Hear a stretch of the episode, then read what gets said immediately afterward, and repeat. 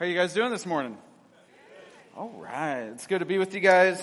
Uh, like Richard said, my name is Ian. I'm the family ministry pastor down in Cedar Rapids. And man, it's just a joy to be with you guys, be able to uh, bring God's word as we continue through James. And we're getting into some really practical things in James if you've been with us the last couple of weeks. Uh, and this week is not different. Uh, we're talking about conflict. How many of you guys have ever been in conflict before? How many of you are sitting next to the person you're currently in conflict with? Yeah, like I've been married for eight years. Uh, my wife and I, we never argue at all, never once. Definitely not about the dirty clothes that sit next to my bed or don't go into the dirty clothes hamper. Maybe you guys have some of those arguments. Uh, it's an ongoing thing. Like it would earn frequent flyer miles in our house if we talked about how many times we argued about where my clothes go. Uh, it's like, it's not the hamper. And I'm like, it's not dirty. And she's like, well, then put it away. Well, it's also not quite clean. Uh, I wore it, but I'm planning on wearing it again. Uh, a comedian calls it clothes purgatory, and that's just where we're going to leave it. Like, that's where my clothes go. They have a purpose. And uh, then the argument kind of escalates a little bit. She's like, man, everything has a home. And I'm like, it is in its home. It's that's where it goes. It's serving its purpose right now.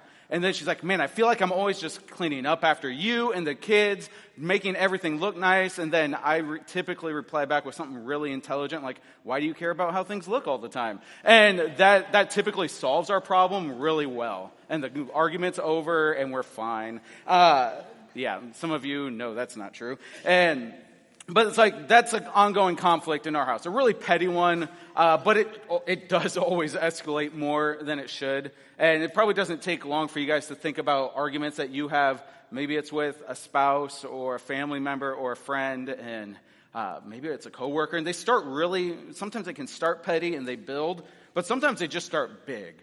And some of you guys might be in some really big conflicts or have gone through some really big conflicts where people have cheated you out of a bunch of money Maybe your spouse did something to you and you can't even look at them in the same way anymore and you just look at them with disgust. Maybe there's ongoing arguments at work with a coworker or a supervisor, and there's just a lot of tension and a lot of conflict in your life.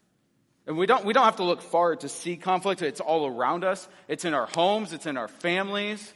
It's at our workplace. It's in our, uh, it's in our government. Like arguments and conflict, they're everywhere. It's all around the world. And unfortunately, the church is no exception to that. Like there's arguments that happen amongst brothers and sisters in Christ. There's conflict that goes on amongst one another.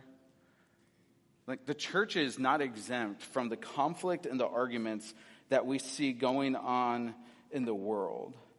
And so that kind of leads us to ask kind of this question of like, why do we argue so much?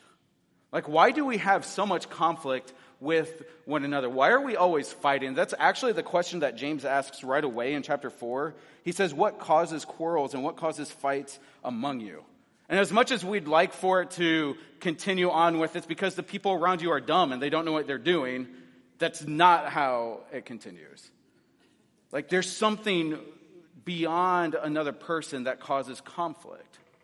It's not just the people around you, it's sometimes it's us. Not sometimes. James is telling us like conflict with other people is more of an us issue than it is a them issue.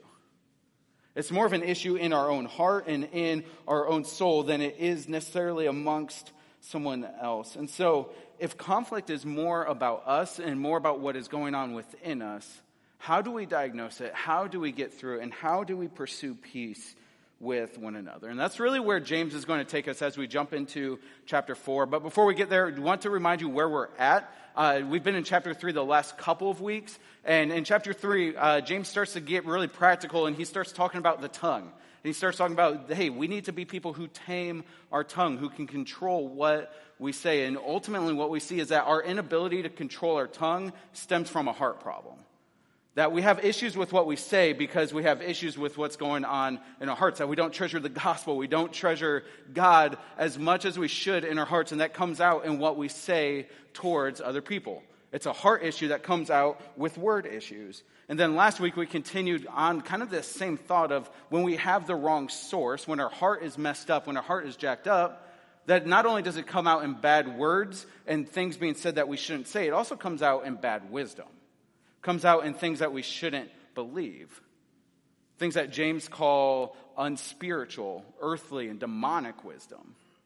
And that when we have a messed up heart, it's not just our words that suffer, but it's also our wisdom that suffers. And it leads to chaos, disorder, and evil practices, like he says in verses 16 and 17, instead of purity that looks like peace and gentleness, reason and mercy and good fruits.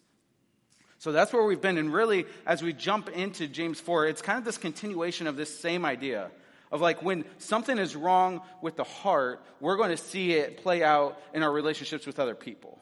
Which makes a lot of sense because if you're having trouble concerning like what you're saying to other people and you're believing the wrong things, it's going to come out in conflict with one another. And so that's really where we see this progression taking place and where we're going to go in this first part of James 4. And so we've only got three verses. Let's see what they say. James 4, verses 1 through 3. It says, What causes quarrels and what causes fights among you?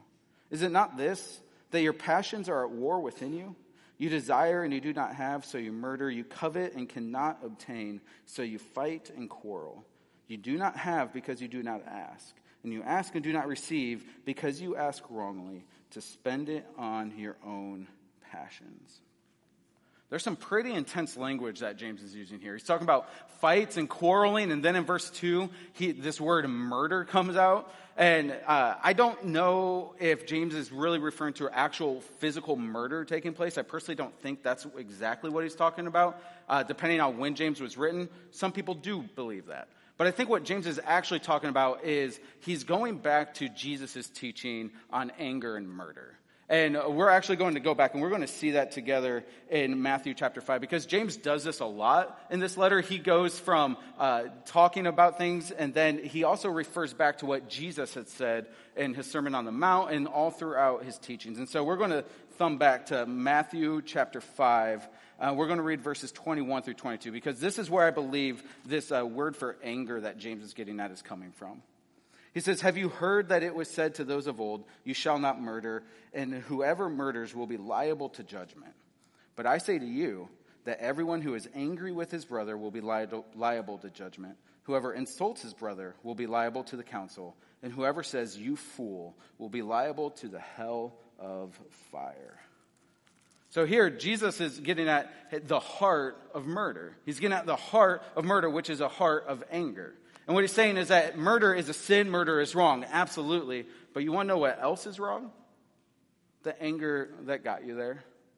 The anger that stirred up in your heart so much that it leads to those sorts of desires and those sorts of thoughts. That anger is just as much sin as the murder. Now, I'm not saying that that means you should go and murder anyone you're angry at. Like that, there's obviously two different consequences on earth for those things. But in Jesus' eye, in the Lord's eye, like they're both sinful. And the anger in your heart is the same kind of heart that produces murder.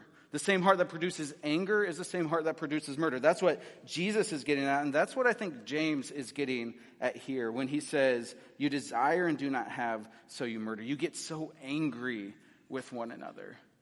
Like you're fighting and you're quarreling and you're getting so angry with one another that it's essentially the same kind of heart that produces murder. And so, if that's what James is talking about, we start to get a better idea of what he's trying to tell this, these churches. What he's trying to tell them. He's wanting them to see hey, you guys are in conflict, you guys are arguing with one another, and it's serious. Like these guys in these churches, they were having actual arguments, not petty laundry arguments, but like real conflict. Real hurtful things are being said. Ongoing arguments are happening. There's real conflict, conflict that could potentially cause church division. Like there's intense arguments going on in these churches, and what James really wants them to see is how serious it is. He's wanting them to know the arguments that you're in right now, the conflict that you have, it's not okay. It's harmful it's hurtful. It's in the same category as murder. And so, church, the first thing I really want you guys to get from this morning as we go through this is maybe you just need to have a higher standard for what is sin. That sometimes we can think, oh, I just get angry. It's not that big of a deal. Or, yeah, I get in arguments or I get into fights. I just have a conflicting personality. It's like, maybe, but also it's sin. Like it's wrong. The way that you treat other people, that's not okay. The arguments that, you're, uh, that are ongoing in your life, like the conflict that you have, the hatred that you have towards your brothers and sisters, like that's not right. The Bible calls it sin. Jesus calls it sin. And we need to call it sin. Like, we got to stop just excusing it away, just saying, oh, I'm just an angry person, or it runs in my family, or something that we used to say in my house a lot is, I'm a Crosby, we get angry, we lose our temper sometimes. It's like, that might be true, but so is this, that it's sin. And it is sin against a holy God and against his image bearers. And until we start seeing our anger against one another our fighting with one another and our conflict with one another for what it is, we're never actually going to deal with it the way Scripture tells us to deal with it. I'm not just like, this sermon is not just like directed at you guys. Like, I'm right here with you. I've noticed the past few years, for some reason, like kids have the tendency to show me how angry I can be. They point out my sin a lot. Uh, some of you are laughing like it's true for you too. Good. Uh, we're in the same boat. But it's like over the last few years, I've just noticed man, I am angry. Like, I didn't think I was an angry person. I knew my dad was angry. I knew my brother was angry, but not me. Like, I'm the calm child. I'm angry. and kids just have a really good way of showing you just, just how messed up your own heart is. And so this is all like for me, you guys are just listening to conversations that I've been having to, with God the last week or two as I've been preparing this. And so, uh, but here's where we need to start. We need to start taking our anger and our conflict and our arguing and our bitterness seriously. We need to start taking our fights and our quarreling seriously because it's serious. It's the same heart that produces murder. And so we need to kill that in our heart.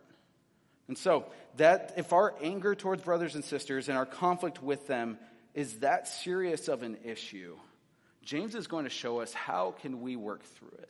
Like what is the cause of this sort of anger? What is the cause of this sort of fighting? And then how can we work through it and pursue peace with one another? And so we're going to go back through this text and we're going to take it kind of verse by verse and we're going to see where does this anger, bitterness, where does this arguing and quarreling come from? And we're going to see how we can get through it. So, James 4, starting in verse 1 again, says, What causes quarrels and what causes fights among you? Is it not this, that your passions are at war within you? Right away, James is saying, Hey, you want to know why you fight? You want to know why you quarrel with each other? Why you're always arguing and bickering? Is it not that your passions are warring within you? And this word for passions, it's the same word that we get pleasure from, or the same word we get hedonism from. And hedonism is just the belief that our pleasures are our highest priority, that we should pursue what is most pleasing to us at all costs. And so that's the idea that James is kind of showing here is that, hey, it's your passions that are at war within you that are causing you to fight and quarrel with those around you. It's the pleasures that you are seeking that are waging war within you, that are causing you to act in this way. It's what's causing the fight. The fight for pleasure within us is what's causing the fight with others outside. And I, as I read this, I'm reminded of Romans chapter 7. I want to read uh, some of Romans chapter 7 for you because as I read this uh, language of like our pleasures uh, waging war inside of us, or our desires waging war inside of us, I'm reminded of Romans 7, starting in verse 15. For I do not understand my own actions, for I do what I do. For I do not do what I want, but I do the very thing I hate. Now, if I do what I do not want, I agree with the law that is good. So now is no longer I who do it, but sin that dwells within me. For I know that nothing good dwells in me, that is, in my flesh. For I have the desire to do what is right, but not the ability to carry it out. For I do not do the good I want, but the evil I do not want is what I keep on doing. Now, if I do what I do not want, it is no longer I who do it, but sin that dwells within me. So I find it to be a law that when I want to do right, evil lies close at hand. For I delight in the law of God in my inner being, but I see in my members another law, waging war against the law of my mind and making me captive to the law of sin that dwells in my members. Wretched man that I am. Who will deliver me from this body of death? Thanks be to God through Jesus Christ our Lord. So then I myself serve the law of God with my mind, but with the flesh I serve the law of sin. There, Paul is showing this war that is going on within us. That we have a desire to please God, like we know the law and we, uh, in our minds, we want to obey God, but then we have this war going on. The passions of the flesh that are trying to get us to go against what we know to be good. And it's that same war that Paul is talking about there that James is talking about in James chapter 4 that the pleasures are at war within us. Our passions are at war within us. And that passion, that war within our body, is what's causing us to fight and quarrel and be in arguments with those around us. He's saying it's not the other person.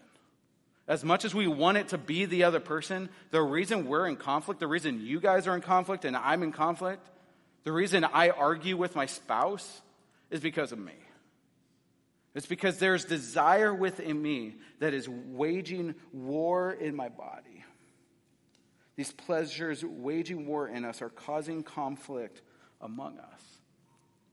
And then, as we keep going in James 4, verse 2, he tells us a little bit, he puts a little more flesh on what these are, what this passions at war within us are. He says, You desire and you do not have, so you murder. You covet and cannot obtain, so you fight and you quarrel. So, specifically, James is saying, You desire, and the things you desire that you do not have, they're causing you to fight and quarrel, or they're causing you to murder. And coveting, wanting the things that your neighbor has that you don't, coveting, that's actually leading you to more fighting and quarreling. So, you're saying the conflict that you have can be traced back to the things that you want that you don't have. The conflict that's going on can be traced back to the things that you want that you don't have. And we can also look back at James 3, verse 16. We see this really playing out. It says, if you go up just a few verses, for where jealousy and selfish ambition exist, there will be disorder and every vile practice. So, as James continues in these few verses in chapter 4, he's really just putting flesh on the bones of what does vile practices and disorder look like in the context of relationship. And so he's saying, when you desire and you do not have, and you seek things for selfish ambition, and you covet what you don't have, the disorder that that looks like, the chaos that that looks like, the evil practices that that look like are murder and fighting and quarreling. Tracing it back to a heart issue. It's not the other person, it's not something going on with them. It's desiring what you don't have and coveting what you cannot obtain. So, our conflict, our arguing, our fighting, our quarreling, it's actually not about them, but it's about us. And the messed up desires of our heart, waging war within our body. And he's saying, Your messed up desires, wanting what you don't have, not getting what you want, it's leading to really these frustrated desires. That when we don't have what we want, it causes us to be frustrated. When we want what we can't have, it forces us to, like, it makes us be more frustrated in our own desires. And it's those frustrated desires that are leading you to conflict. Uh, you don't have to look far to see examples of this. Uh, we have four kids at home, and so we see this on the daily, right? Like, uh, it's my oldest son's birthday today. He's turning five. And so it, he's getting big, and it's fun to watch him grow. But uh, he got a birthday present from a friend a couple of days ago. It's like this digital Lite-Brite. Uh, the old fashioned Lite-Brites where you put like the little pegs in the ba- black light. You guys know what I'm talking about? This is a digital one now, which is weird that they make one of those digital. But it's got little buttons on it, it lights up. He thinks it's the coolest thing in the world. He was so excited to show his sister when she got home. And in my head, I'm like, you do not want to show your sister. this is going to be bad. Anyway, sister gets home. First thing he does, he goes and grabs it. and he's like, hey, look what I got. I got it as a present. And she sees it and she's like, oh, that's really cool. And it kind of stops there. It's like, okay, she handled that a lot better than I thought she would. Three minutes later, Judah is playing with it on the couch. He's uh, just pushing the buttons, it's lighting up. And she goes up to him and she's like, hey, can I play with that? And then she just takes it. Like she, he doesn't even answer her. It's like, hey, can I play with this? And then just grabs it away. And immediately, like it all breaks loose, right? Like there's fighting, there's arguing. I think some hitting happened. Some tears were like shed. It was bad. And the reason why was because our daughter, she just wanted what she didn't have. She was coveting. And our son, he desired the thing that got taken away from him. And so there was arguing and fighting. On both sides, there was desire and coveting things that they no longer had. And it caused fighting, and it caused arguing, and it caused conflict. And that's just a little example of what happens in our lives all the time. Like at work, we want that promotion, and so we fight against other people for it our spouses, we just want the pleasures that we want, and so we argue with them. All of our conflict, all of our fighting, all of our arguing stems from us not having what we want. It comes from messed up desires that go unmet. That's where all of this comes from. So James is saying here, you desire and you do not have, so you murder. You covet and cannot obtain, so you fight and you quarrel. And I love the phrasing that James uses you covet and cannot obtain. Like, he doesn't say you don't obtain or you won't obtain, he says you can't obtain it. Like these things that you want that you think are going to satisfy you, that you think are going to give you delight and satisfaction, they can't, you can't obtain it. You can't obtain what you're looking for in those things. So even if you got the things that you are coveting, it's not going to satisfy you. It's not going to calm your desires. You're still going to want it. You're still going to long for something else because you covet and you cannot con- obtain it. And so you fight and you quarrel. And what you're left with is frustrated desires, leaving you frustrated with other people, causing conflict and arguing with one another. That's the idea that James is getting at here. He says, You want to know why you're in conflict? It's because of you. You want the wrong things, you want it the wrong way, and you have unmet desires because you're desiring the wrong stuff. And so it begs the question of why do their desires get so frustrated so often? Like, what's causing them to get these frustrated desires. And I think James is kind of anticipating this because as he finishes out verse 2 and into verse 3, he tells them where these frustrated desires are really coming from. He says at the back part of verse 2, uh, he says, You do not have because you do not ask. You ask and do not receive because you ask wrongly to spend it on your own passions. They don't have because they're not asking. Or they might not have because if they are asking, they're asking in the wrong way. And I think what James is doing here is he's giving two reasons why they have frustrated desires. And I think, in the same sense, why we have frustrated desires. Why we don't have the longings that we're longing for. And the first one is that you don't ask. The first reason why we have these frustrated desires is because we're not asking. And maybe there's a couple different reasons why maybe we're not asking. Maybe we're not asking because we know, hey, I shouldn't ask God for that. Like, hey, you ever have that? You have this thought, it's like, oh, I want that thing. Should I pray about it? I mean, I don't know if God really wants me to have a new Chevy truck. Like, I don't, I don't really know if that's really what He's in for. So I'm just not going to pray about it. And so we don't pray because we don't want to bother God with something that we don't think is that important. So that's maybe one reason why we don't pray. We don't think the desire is worth praying about. But maybe another reason we don't ask is because we actually value what we're asking for more than the one we're going to. Like, maybe we don't ask because we want to jump straight to trying to get the thing that we want on our own, even if it's a good thing. I gave this example a couple weeks ago to our teenagers, uh, but there was a few years back, I was at this little conference and I heard someone pray. And after hearing them pray, I just had this thought of like, man, I want to pray like that. Like you ever hear someone pray and you're like, oh, that guy knows how to pray. Like that, that's what I wanted. I was like, oh, I want to pray like that guy prays. He's got passion. Like there's angst.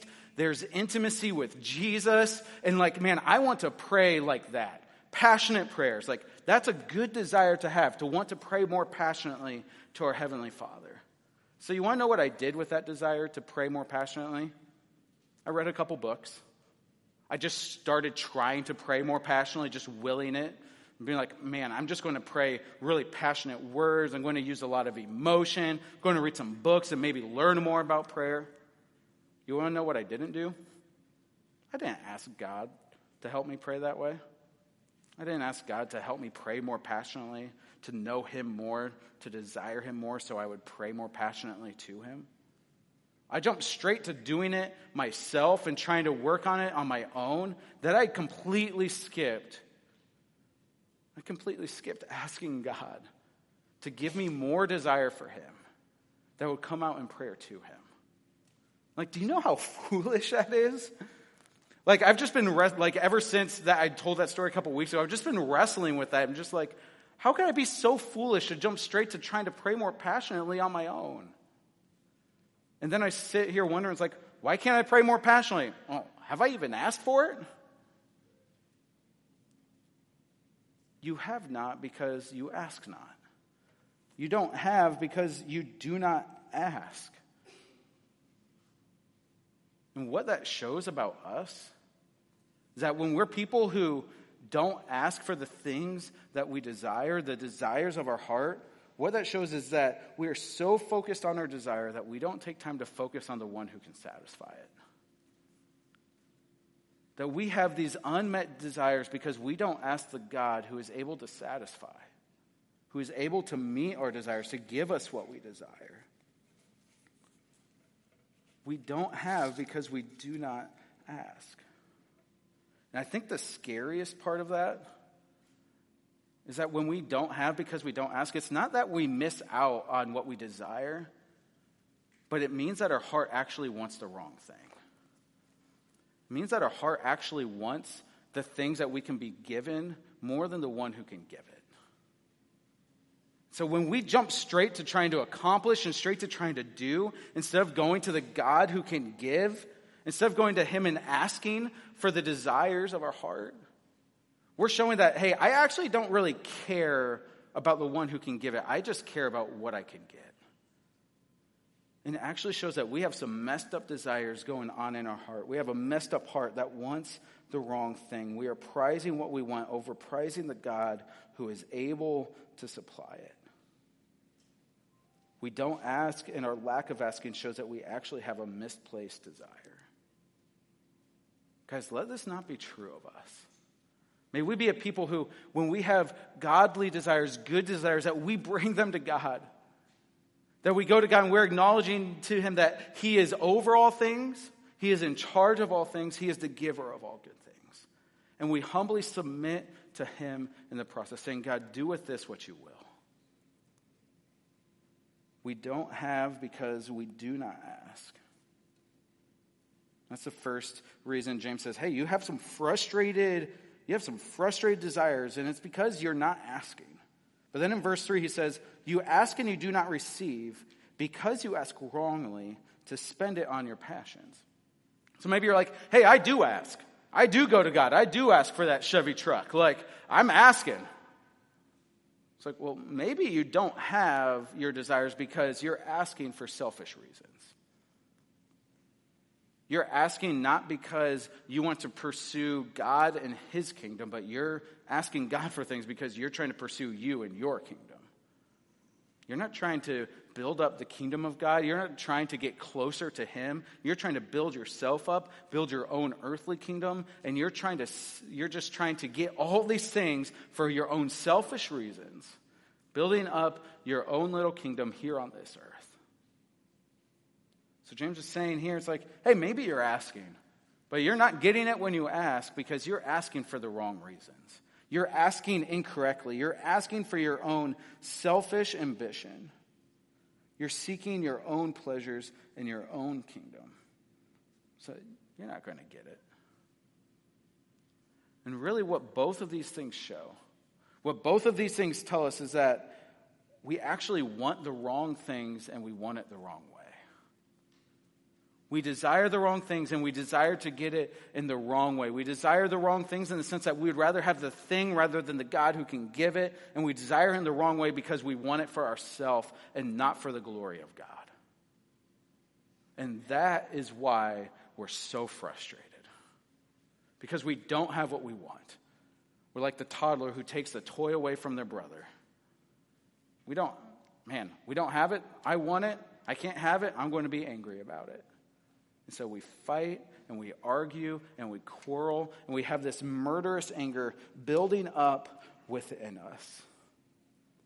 See, our wrongly pursued desires, whether we desire the wrong things or we desire them for the wrong reasons, or what's causing conflict between us. That there's conflict in the church because we're so selfish and we just want what we want when we want it. And it's causing us to be angry and fight with one another.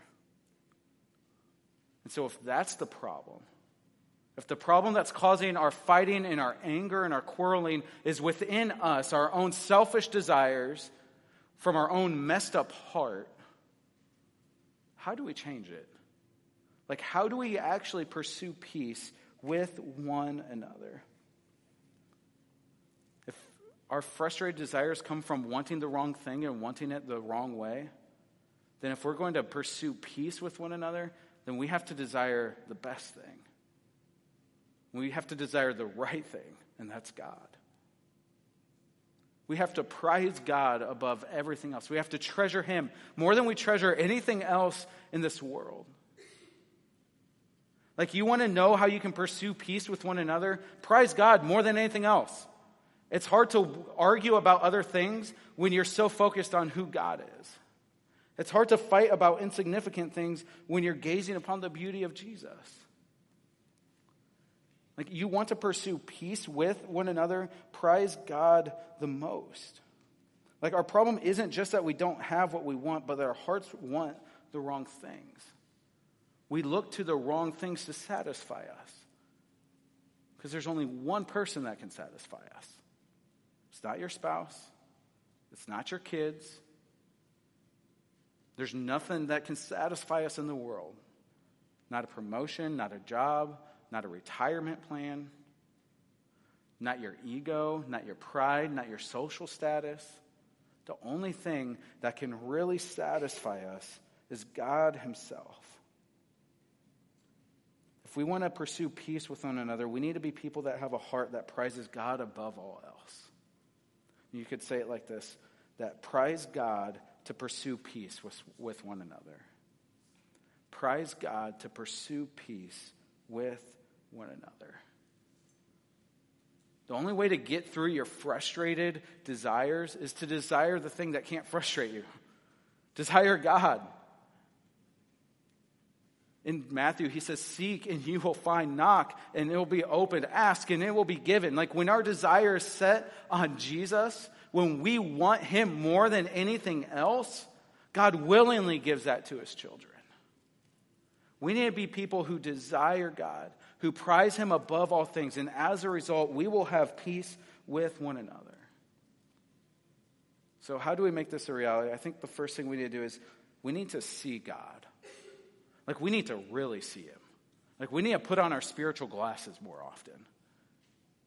Because if we saw God for who He is, like if we really saw how beautiful He is, how great He is, how gracious He is, and kind He is, how just He is, how holy He is, man, we would never go looking for satisfaction anywhere else because we'd be like, that's it.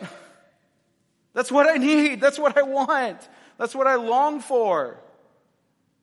Like the God who's perfect and above everything, that he would come to earth to save me? Like that's ridiculous. Of course I'm going to treasure him. Of course I'm going to prize him.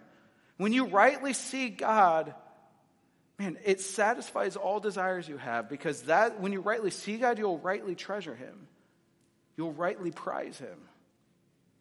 And so see God. See God for who he is. See him through his word, specifically through his son. Scripture tells us that Jesus is the glory of God in flesh and bone. So you want to see God more clearly? Look at Jesus. Get familiar with the Gospels.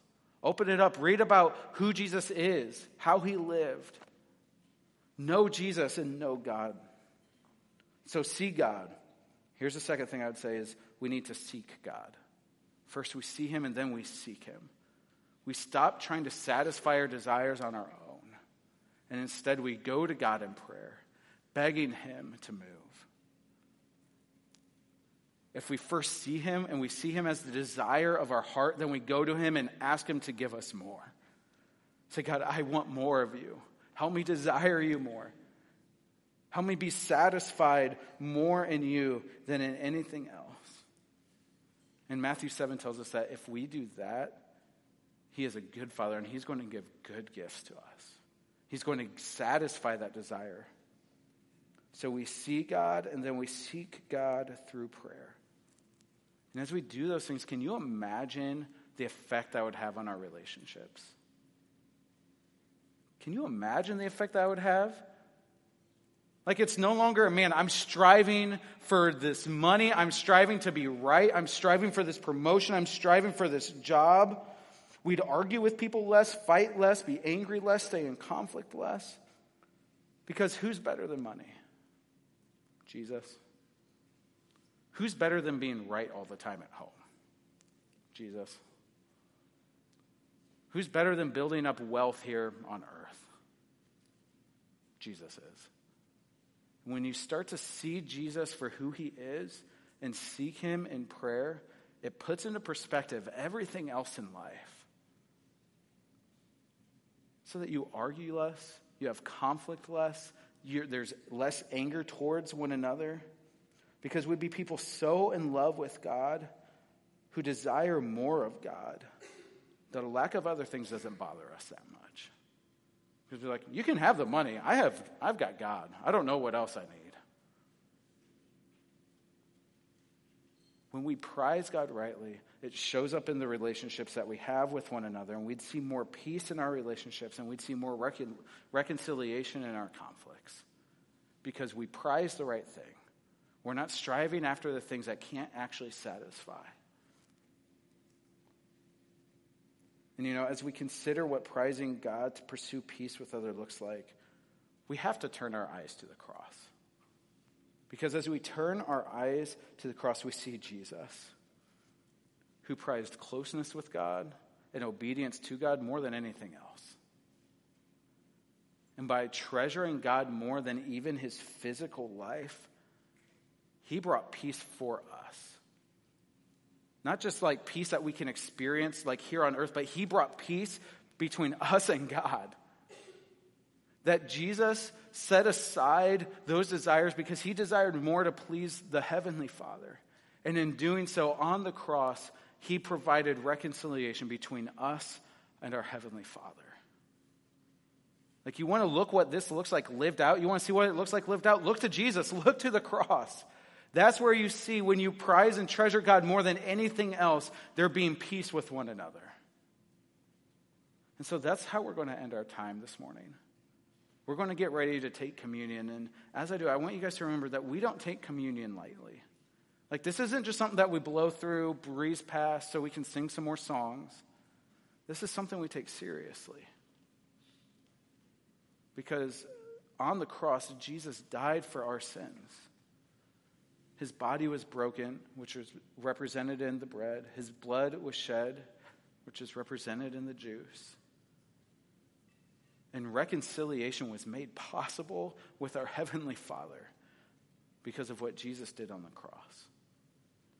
And before we do that, like, I want to just push in a little bit this morning as one of your pastors that if you're in the middle of conflict with someone right now, whether it's someone in this church someone in your home or in your family, I want you to consider communion this morning. Like, really consider it. Remember the body of Jesus broken and the blood of Jesus shed to bring sinners back to God. That if while we were separated from God in the midst of sin, God would send Jesus to bring us back to Him.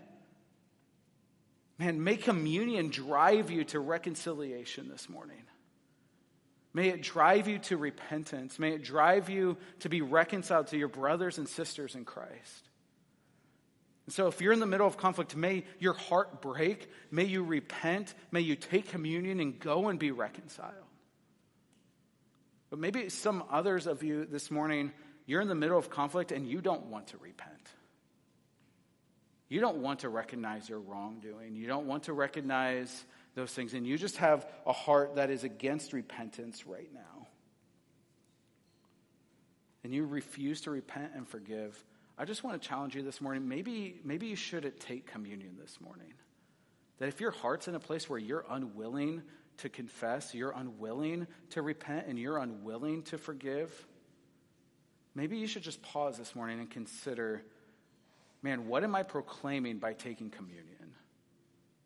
If I'm proclaiming Christ's death and resurrection to reconcile sinners to himself, and I'm not willing to be reconciled to my brother or sister in Christ, there's something going on that you need to work through. So as you get ready to take communion this morning, don't enter into it lightly. Consider the conflict that you have with other people. Repent, have a heart of forgiveness. Then, as you repent and have a heart of forgiveness, come and take. Celebrate the work of Jesus on the cross that would, that would bring sinners back to God, that would reconcile us to Him forever. And nothing can ever change that. So let's pray, and when you're ready, come and eat. God, you are a good God that while we were enemies of yours, you sent your son Jesus to die for us. God, we're so undeserving of that.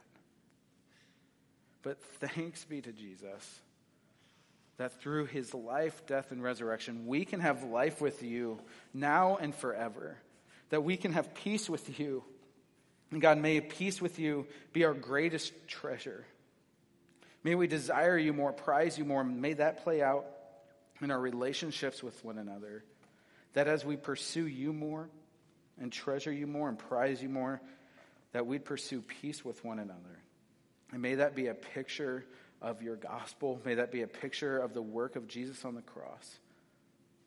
And may we be quick to tell the world about the reconciliation we can have with God through you.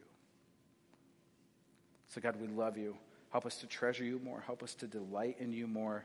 And may, as we enter into song, may we worship you more and more for who you are and what you've done. It's in Jesus' name we pray.